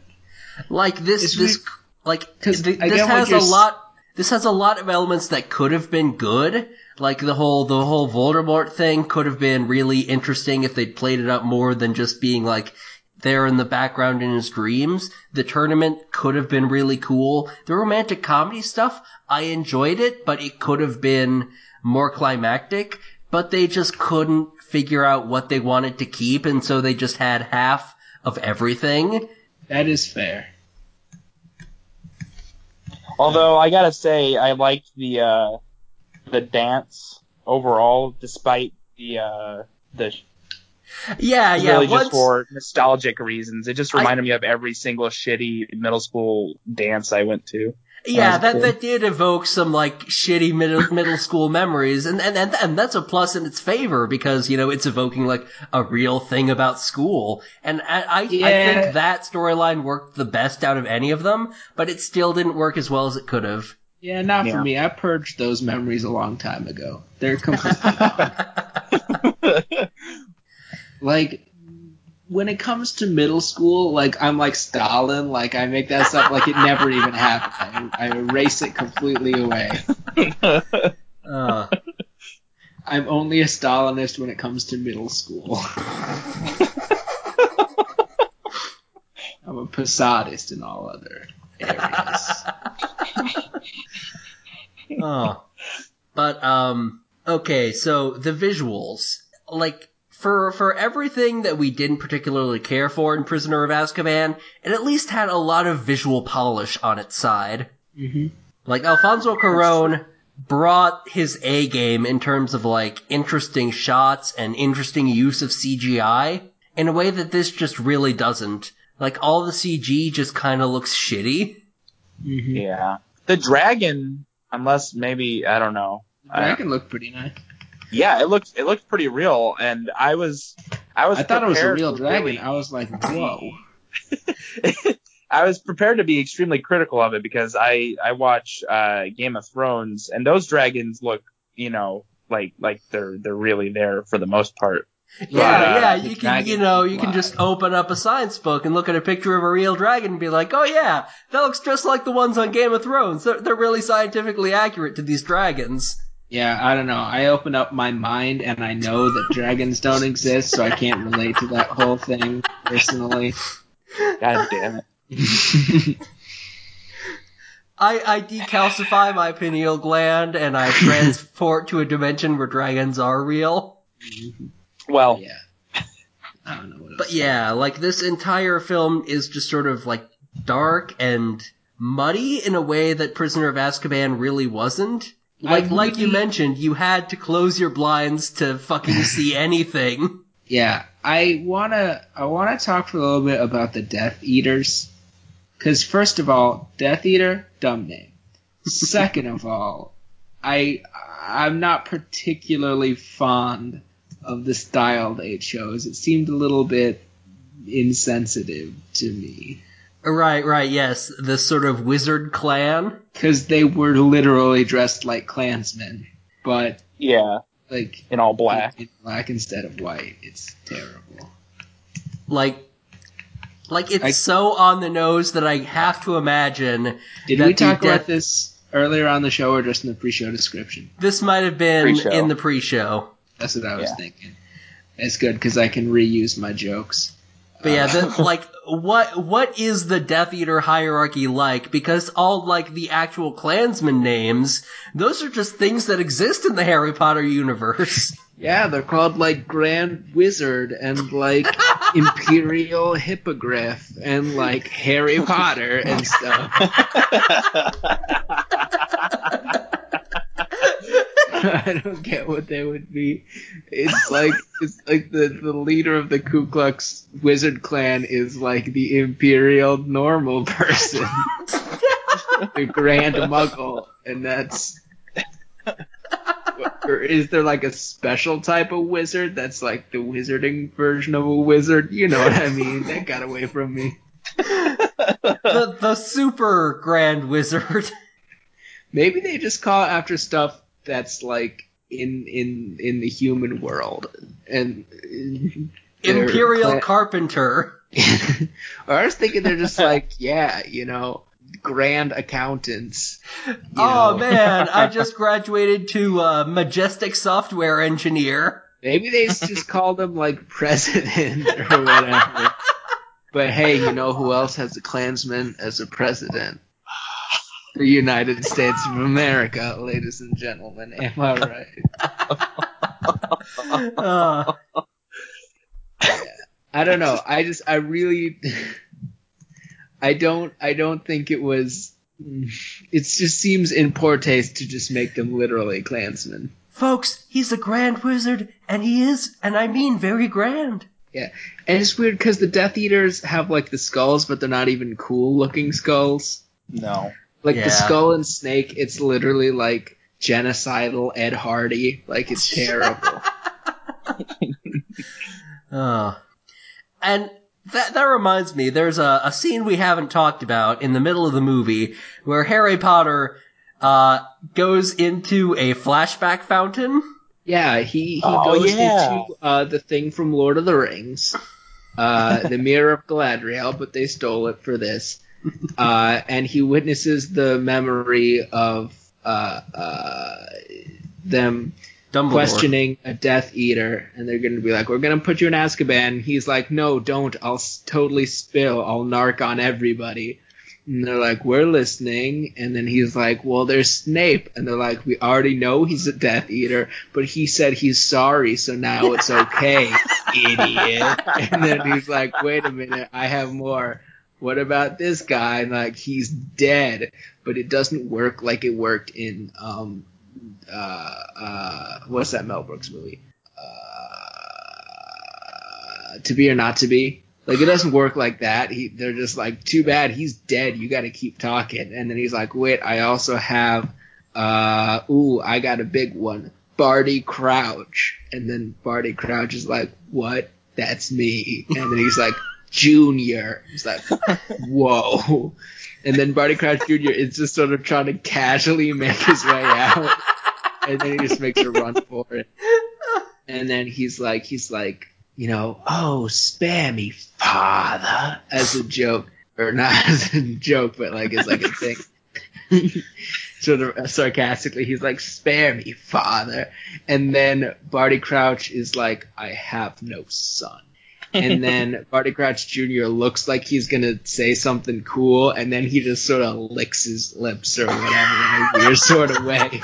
And I was like, wow, they sort of fucked up all the cool momentum they had going there. That But that should be later the tagline of the movie. They fucked up all the cool momentum they had going Yeah. there. But then later on, you know, right like seconds before Mad Eye Moody turns back into into fucking Barty Crouch, he does the lick his lips thing because this movie is Chekhov's gun, the movie. like, I don't believe they had talked about port keys in earlier movies. Yeah, And like then- literally everything that is mentioned in this movie is is there so it can show up later. Yeah, and he's like, I know you raided my spice rack. You are looking for the breathe underwater spice, but you're also taking polyjuice potion stuff. And then later on, like, oh, it was old man Barty Crouch Jr. who was taking the polyjuice potion stuff. I, I have to say, why why was why would they have to break into Snape's kitchen to make polyjuice potion? You just take apple juice, orange juice, lemon juice, put them in a cup. You've got poly juices. Cranberry juice, uh, clam juice, uh, Uh, shrimp juice, shrimp cocktail juice. Hot dog juice. chocolate starfish and the hot dog flavored juice. I, I, I got, I keep, now I'm just thinking about that, thinking. that fucking album name, Chocolate Starfish and the Hot Dog Flavored Water.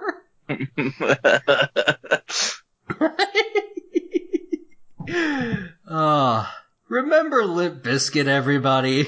Ba with the ba, the bang, the bang, the That, that's a different rap rock group. That is future Senator Kid Rock. Uh, Yeah, future senator and fellow WrestleMania performer Kid Rock. I remember, I remember in Limp Bizkit when they were like, "Da boom, na na mm, na na ima." oh man, that reminds me just as a little little bit of a, a detour here. Uh, the other day I was just like on YouTube watching different like Eric Andre skits and stuff, and he was interviewed for some movie he was in alongside the star of that movie. I wish I could remember what the, the movie was called. But he was interviewed by some local news station, and I guess the town that they're uh, located in uh, is the same town that most of the members of Korn are from. And so they they just started talking about Korn, and then Eric Andre and like the guy he was with, they started doing like Korn impressions, and they were just like boom da da ee, and they were just like going crazy, and the newscasters had no idea what the fuck was going on. oh, that that reminds me of one of my favorite uh, YouTube screenshots ever. It's a uh, guy with cornrows eats corn while listening to Korn. It's My exactly favorite one- what it sounds like. My favorite one is it's in like you know, uh, you take a screenshot from Bernie Sanders' eight-hour filibuster for the Bush tax cuts, Oh but yes. you just change it so that it's like Bernie Sanders explains the end of Twin Peaks full eight and a half hours. oh, my, my favorite one is uh, the one where he's explaining the end of Evangelion. I knew it would. yeah, yeah. I think that one's uh that one might be the original one actually. Well, no, the original one is the one where he's explaining the Bush tax cuts because Well, he didn't do an eight-hour I mean- filibuster. The original meme. You know, geez. I mean, like, it's not unheard of because, like, fucking Ted Cruz read Dr. Seuss on the floor of the Senate. Bernie Sanders full eight and a half hours. That's just it. Bernie Sanders, yeah, all eight hours of Bernie Sanders, and that's all the Bernie Sanders there is. Bernie Sanders, all cutscenes, full movie. so uh Bernie what else? Sanders uh, filibusters the Bush tax cuts, but every time he says millionaires, it's the B movie. Oh, God.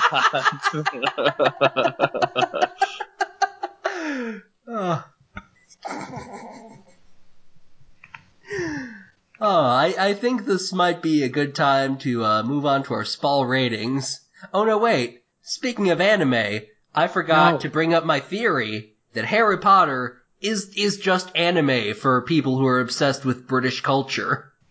Yes, I I have to agree. Like all the things are there. He's a chosen one. There's a tournament arc. There's a school. It's all there, folks. Yes, because every anime takes place in a school. Many of them do. The only anime I can think of right now is Dragon Ball Z. I, there's Naruto, which takes place in a school for ninjas. There's um, High School of the Dead, which takes place at a high school for zombies. Oh, does it now? Actually, no, it takes place in a high school for living people. They have the living people high school that specifically says high school for living people. Dead people don't come in here. the, the zombies are redlined into their own school district. Dead people don't read this. Living people. Hello. Uh, the the OVA is called Dead Students Society.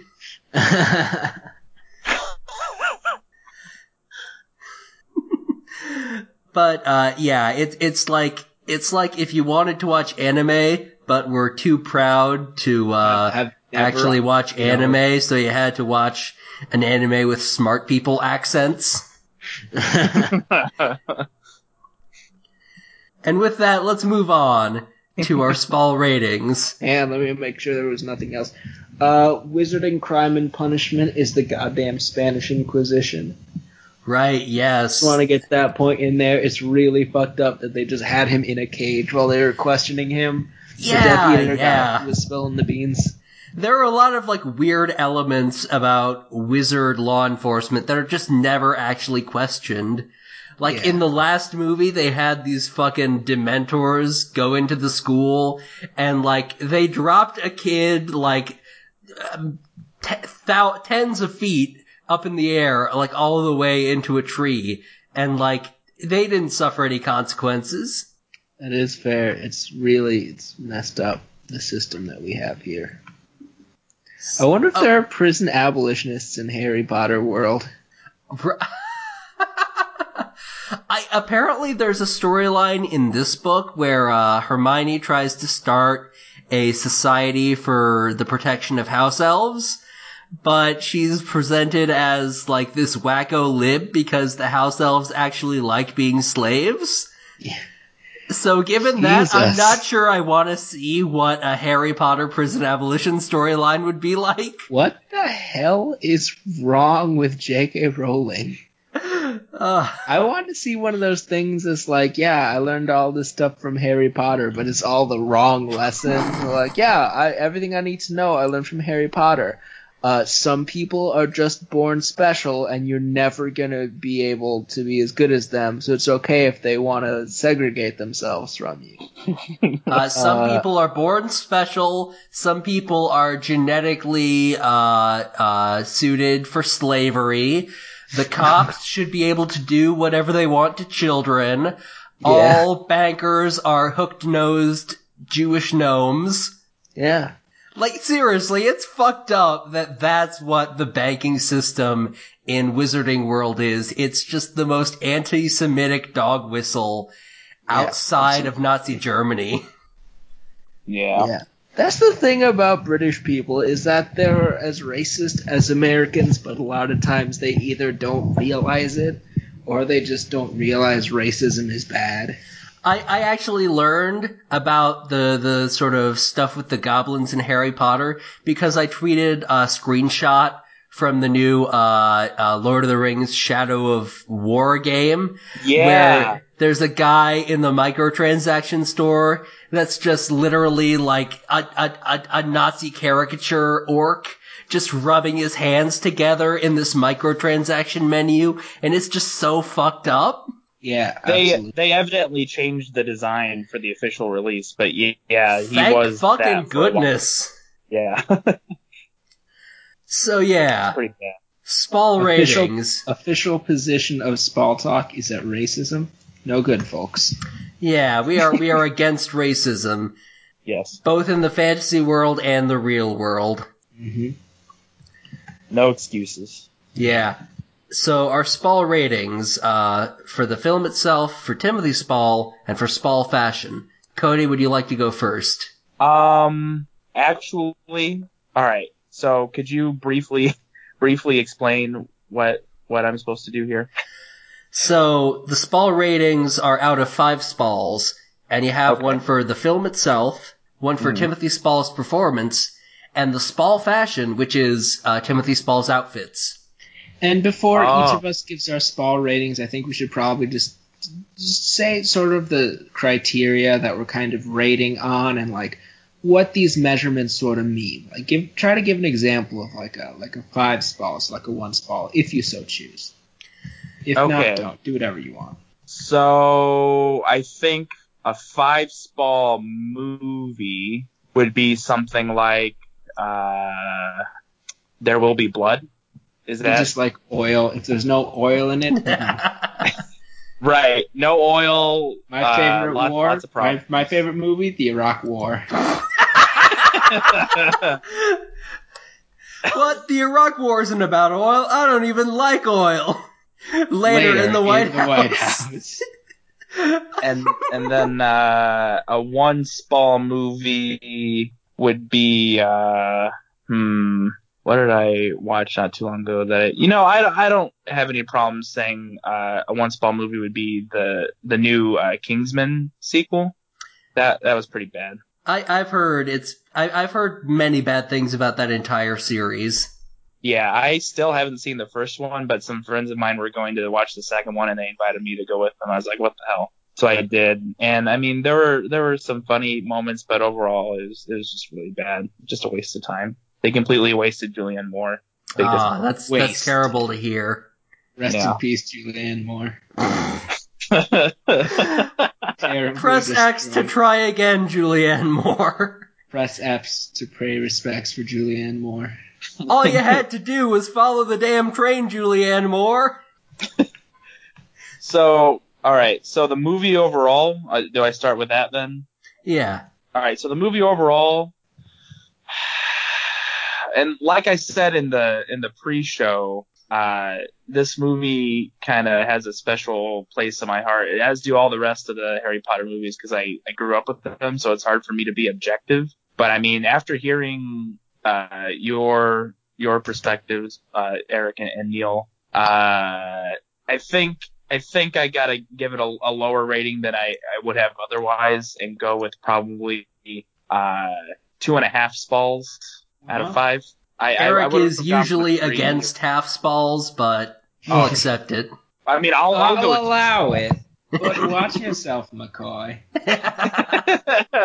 um, for Timothy Spall's performance, I mean, it's it's really hard to say since uh, he he was barely in it, and it really wasn't that great, like what what we saw. So I don't know, probably probably just two Spalls, and then uh, his costume, right? Is what yeah. Okay. Um.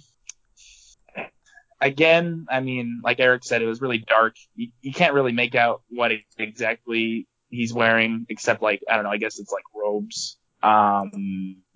I don't know. Two spalls again. All right. Pretty Eric? solid. Uh, for the movie as a whole, gonna say my example of a of a five star movie is uh, The Fall is a five star movie to me. Hot Fuzz is also a five star movie. Uh, it's you know I like a movie that's uh, cinematically and like from a directorial sense well made, well crafted, but also emotionally uh, touching and good. And uh, if I say this movie did not do it for me, um, I'm gonna give it two spalls. I would say because it's not bad. en- Essentially, a five spall movie is a great movie, and then like it's good. A three star, a three star is mediocre, and then a one star movie is complete garbage.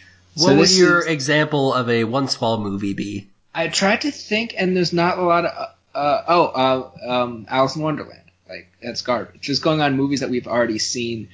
Just movies that I you know, the thought of watching them again physically hurts me. Um, Hellraiser Revelation. Um, is a f- uh, four or five spall movie, definitely. But Hellraiser Revelation, one spall. Like, yeah. So there's that. I'd give it two. I give this movie two spalls. Um, and let's see, Spall uh, himself. mm, for some of these, it's really hard to rate just because of like the fact that he's hardly in them. So this movie, uh, I don't know, three spalls. He didn't do bad. He had two words of dialogue, but they were good. So I don't know. Well, I mean, he, he had that whole, uh, bone of the father unwillingly taken. He had that whole spiel, but that was Oh, like his longest thing. I forgot about that. Yeah, I don't know. Three spalls, I guess. And then for spall fashion, the whole aesthetic of Harry Potter is something that I am not a fan of. So I can't, in good conscience, give him, you know, more than like two spalls. Alright. Um, so my criteria is a bit like yours, Eric, except I don't necessarily put technical craft on the same level as the emotional experience. Like, a movie can be sort of badly put together from some aspects, but if it does still deliver an emotional punch, it can really is- work for me. That is fair. I mean more in terms of like pacing and writing quality. Like it doesn't have to be, you know, it can be rough around the edges. You can even like see a boom mic in a shot, and I might still consider it as a five spall movie, depending on. And like, so for an example of a five spall movie would be F for fake. Like, a lot of the camera footage is not like super high quality, but like the, the, the energy with which it's put together and just the charisma of Orson Welles as a host is just, it, it's a lot. And, um, for a one spall movie, I'm gonna give the example of the worst film I've ever seen. Even worse than An American Carol. Even Oh, I worse, I was gonna ask if I could guess, and then guess an American Carol. even worse than Ben Stein's creationist documentary, which I saw in the theater. Expelled. Yes, no intelligence allowed. That Uh, was this, really their motto making the movie. Am I right? oh! But this is Immortal Ad Vitam, directed by Enki Bilal, adapting a comic by Enki Bilal. And if you've ever seen Sin City, you know the sort of, uh, digital backlot style that was in vogue in the mid 2000s where they just had a green screen and they would just put everything other than the actors in in post.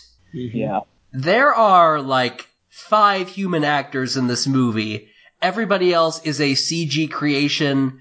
Uh, it's partially made by the studio that created, uh, Omikron, the Nomad Soul, uh, That's who Orson Welles played in the Transformers movie. Right?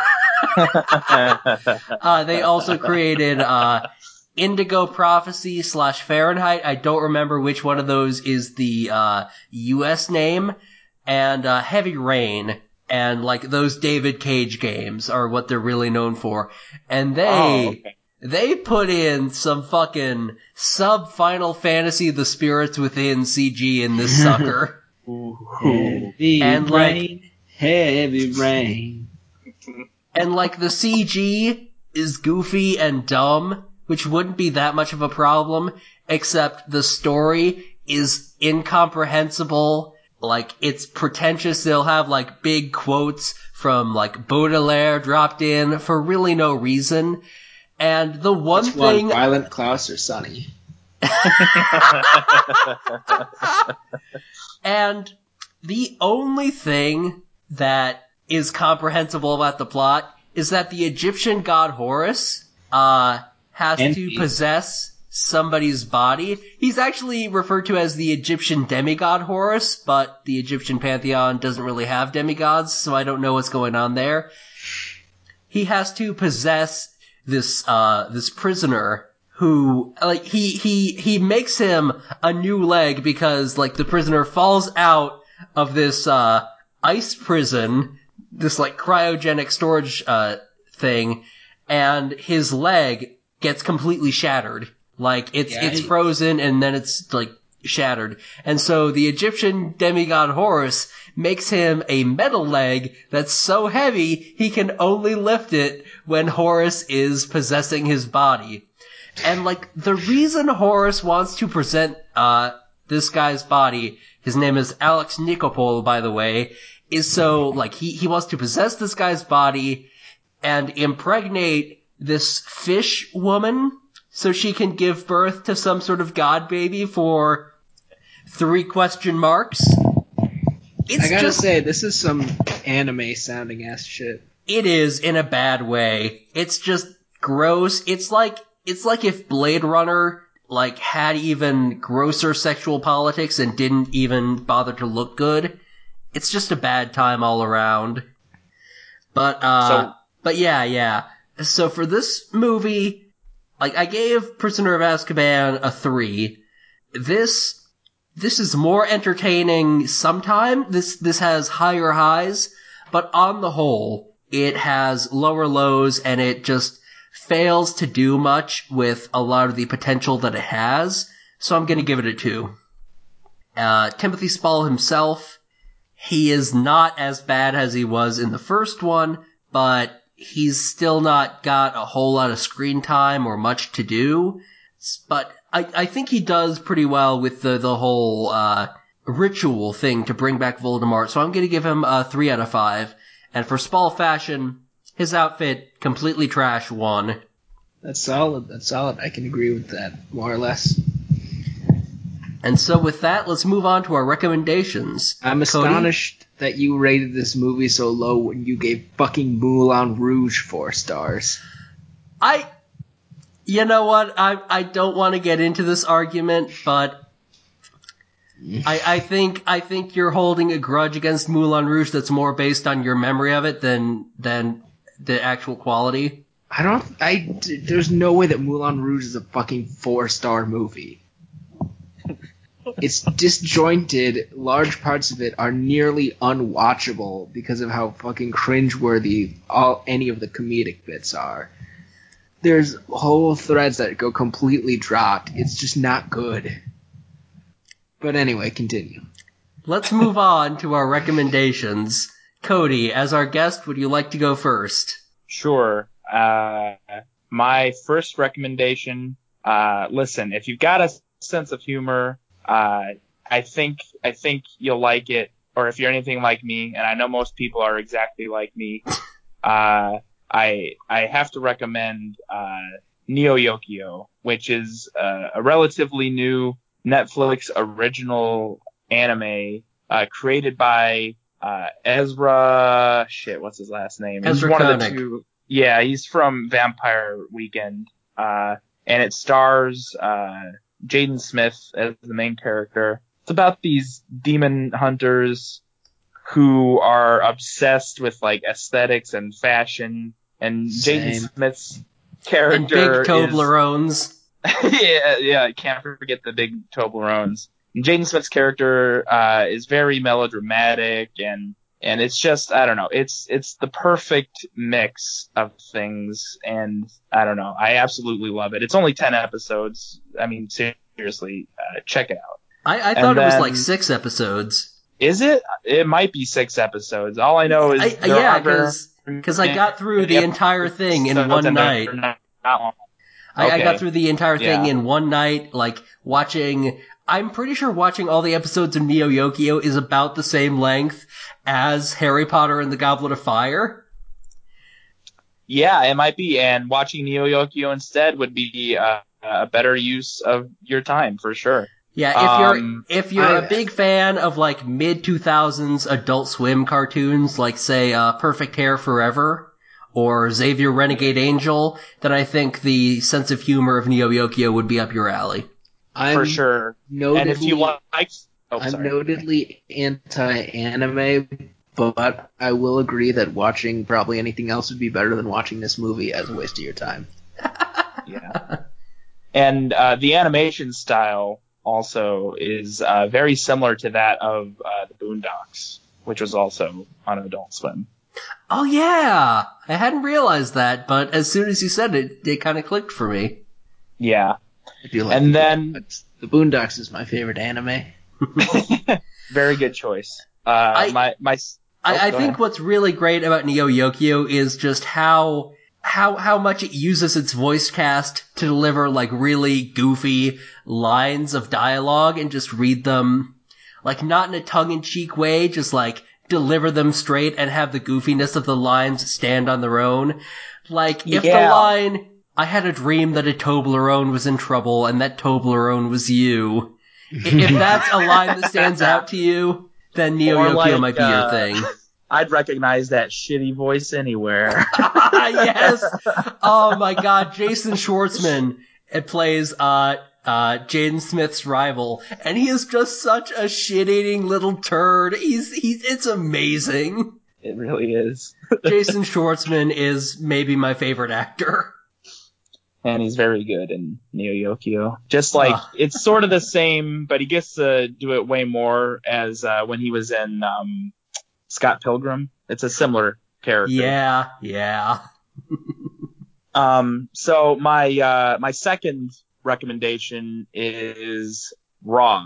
Uh, it came out sometime in 2016. It's a French Belgian movie, and it's about uh, sort of about like the the awkwardness and just like feeling out of place that comes along with uh, you know going off to college. And uh, it's about this girl who ends up as part of you know this uh, freshman ritual that everyone has to go through, uh, discovering that she likes to eat human flesh, and then she finds out that her sister also likes to eat human flesh, and her sister kind of takes her under her wing and tries to you know teach her the rules of cannibalism, sort of.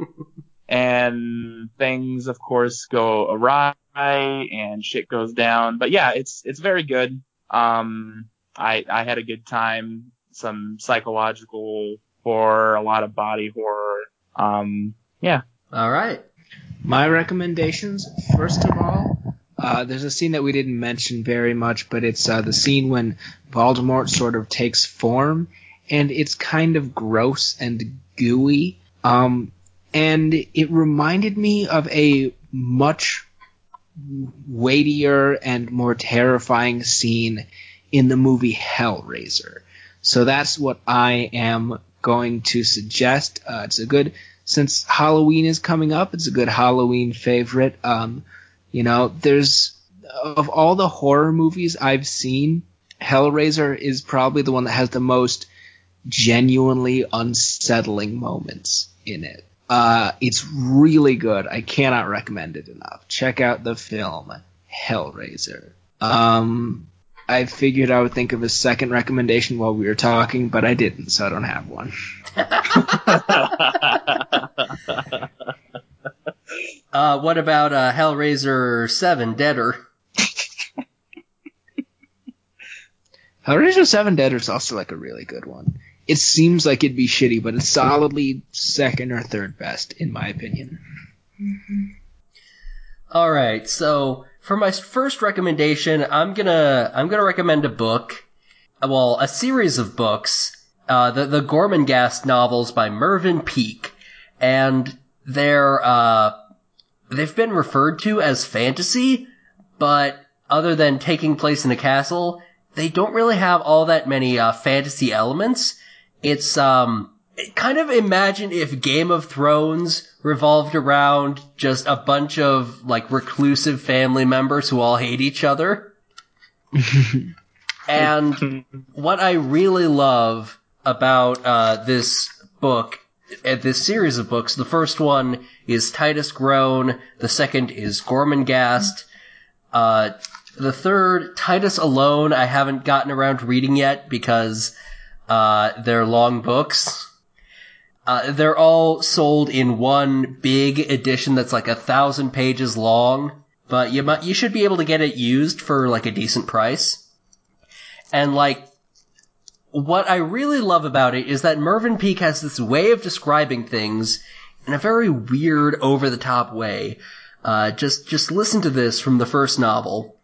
Nothing, however, seemed to be able to keep the mercury out of Dr. Prunesquallor, and after looking quickly from face to face, he examined his fingernails one by one with a ridiculous interest, and then, turning suddenly from his task as he completed the scrutiny of the tenth nail, he skipped to the window, a performance grotesquely incongruous in one of his years, and leaning in an over-elegant posture against the window frame, he made that peculiar, peculiarly effeminate gesture of the left hand that he was so fond of, the placing of the tips of thumb and index finger together and thus forming an O, while the remaining three fingers were strained back in curls into letter C's of dwindling sizes. That's the way he describes somebody doing the okay sign, and like all the descriptions have this same sort of bombastic alienation to them. They're just describing what are presumably normal people, but in a, a strange, grotesque way. And I, I just love that. I, I don't mean to interrupt you, but I just remembered uh, a part from Goblet of Fire that I wanted to mention, which is uh, when uh, they're at the dance, Hermione, Ron, and uh, Harry, and Hermione is trying to explain the meaning of the the Triwizard tournament, and she says such a such a funny line. She says, uh, "It's about uh, international magical friendship." Turns out the real Goblet of Fire was the friends we made along the way. oh man, we didn't actually bring up uh, Gandalf's uh, eulogy for Cedric Diggory, but that's basically Oh, no. what he's talking about. Like, the real Goblet of Fire was the friends they made along the way, you're gonna have to keep Yeah. those friends close, because Yeah, there was- Voldemort is back, baby. There was Ah, one woo. scene. There was one scene that I thought was extremely dumb, which is when Voldemort was like, "My curse couldn't kill you when you were young. You were protected by love." And I was like, "Okay." I, I just love I just love the way Ralph Fiennes delivers all his lines because he's not letting the the makeup do the acting for him. He is he is putting a lot into these lines and just going over the top with them. yeah, he's certainly a highlight for sure. Yeah, and uh, so my second recommendation is going to be the Jean Claude Van Damme movie Bloodsport because it does the whole tournament structure far more effectively than uh, Goblet of Fire does. Like it actually builds a rival. It lets you see that rival in action, so you know what kind of threat he's going to be. It, it's just it's just a really dope movie. Yeah, I haven't seen it in years, but I have very fond memories of it. And yeah, I, I also I back up Niel's recommendation. It's very good. All right, so now that we've got our recommendations done, let's get to our plugs. Uh, Cody, where can we find you on the internet? Uh, well, the easiest way to find me, I would say, is on Twitter at uh, Cody Tendershot. Um, yeah, if you see uh, the the screen name Lil Bitch and me doing some weird hand gesture, that that's me, All right. and that's all I've got. Eric, where can we find you on the internet? Listen, y'all, you can check me out at, on the Twitter at Eric is a joke. I'm on Facebook as Eric Jacoby. Uh, you can also check out Funkhouse Berlin, consistently the highest rated political talk program in the history of the spoken word. Uh, live every Saturday night at midnight on Black Squirrel Radio. You can check out our website, funkhouse.stream, um, or check us out on Twitter at Funkhouse Berlin. Our new episode is going to be uploaded onto our Bandcamp uh, within the next few days, and it's a good one. It is the the big Kent State expose on Diaper Ghazi. Yes, I established a direct line of communications with the diaper guy. I talked about this stuff that he was that he had texted me on the air, and then I got more texts from him while we were on the air that were like, "Hey, I'm trying to call in to set this straight." Hey, uh, Cody, have you heard about this Diaper Ghazi? Yes, I have. the, the tendrils of TPUSA's diapers just stretch like. Essentially, it's like when you're changing a baby's diaper and it somehow got poop all the way up to its neck. That's what Turning Point USA did, but with the nation. I have to say, I have to say, more like PP USA. Ooh, oh, owned. them up. They're not going to come back from that anytime soon. Nope. Uh, you can find me online at fucking Alpmare at F U C K I N A L P A M A R E. I've changed my display name again, so I'm no longer Harry Holehorse. I'm Space Flannel 5 in time for fall. Uh, you can also find as my pinned tweet my short story collection, uh, Mark My Words, I Might Be Something Someday. I literally don't know if anyone has read it. I've read it, Oh, but that's also because I think you sent it to me before you uh, published it. I, I sent you one of the many revisions I had. Right. Revisionist. weren't uh, yeah, weren't most of the stories from the fiction class too? Uh, yeah, yeah, but I added some other ones in. Right. But yeah, you can you can you can get that for free or download it or or, or pay money for it. I you can download it for free or pay money for it. I don't know how you could get it for free without downloading it. But uh, anyway, that's all for that. That's all for this time around. Spall is life. Uh, that, uh, that, that, that, that, that, that, that's Spall, folks.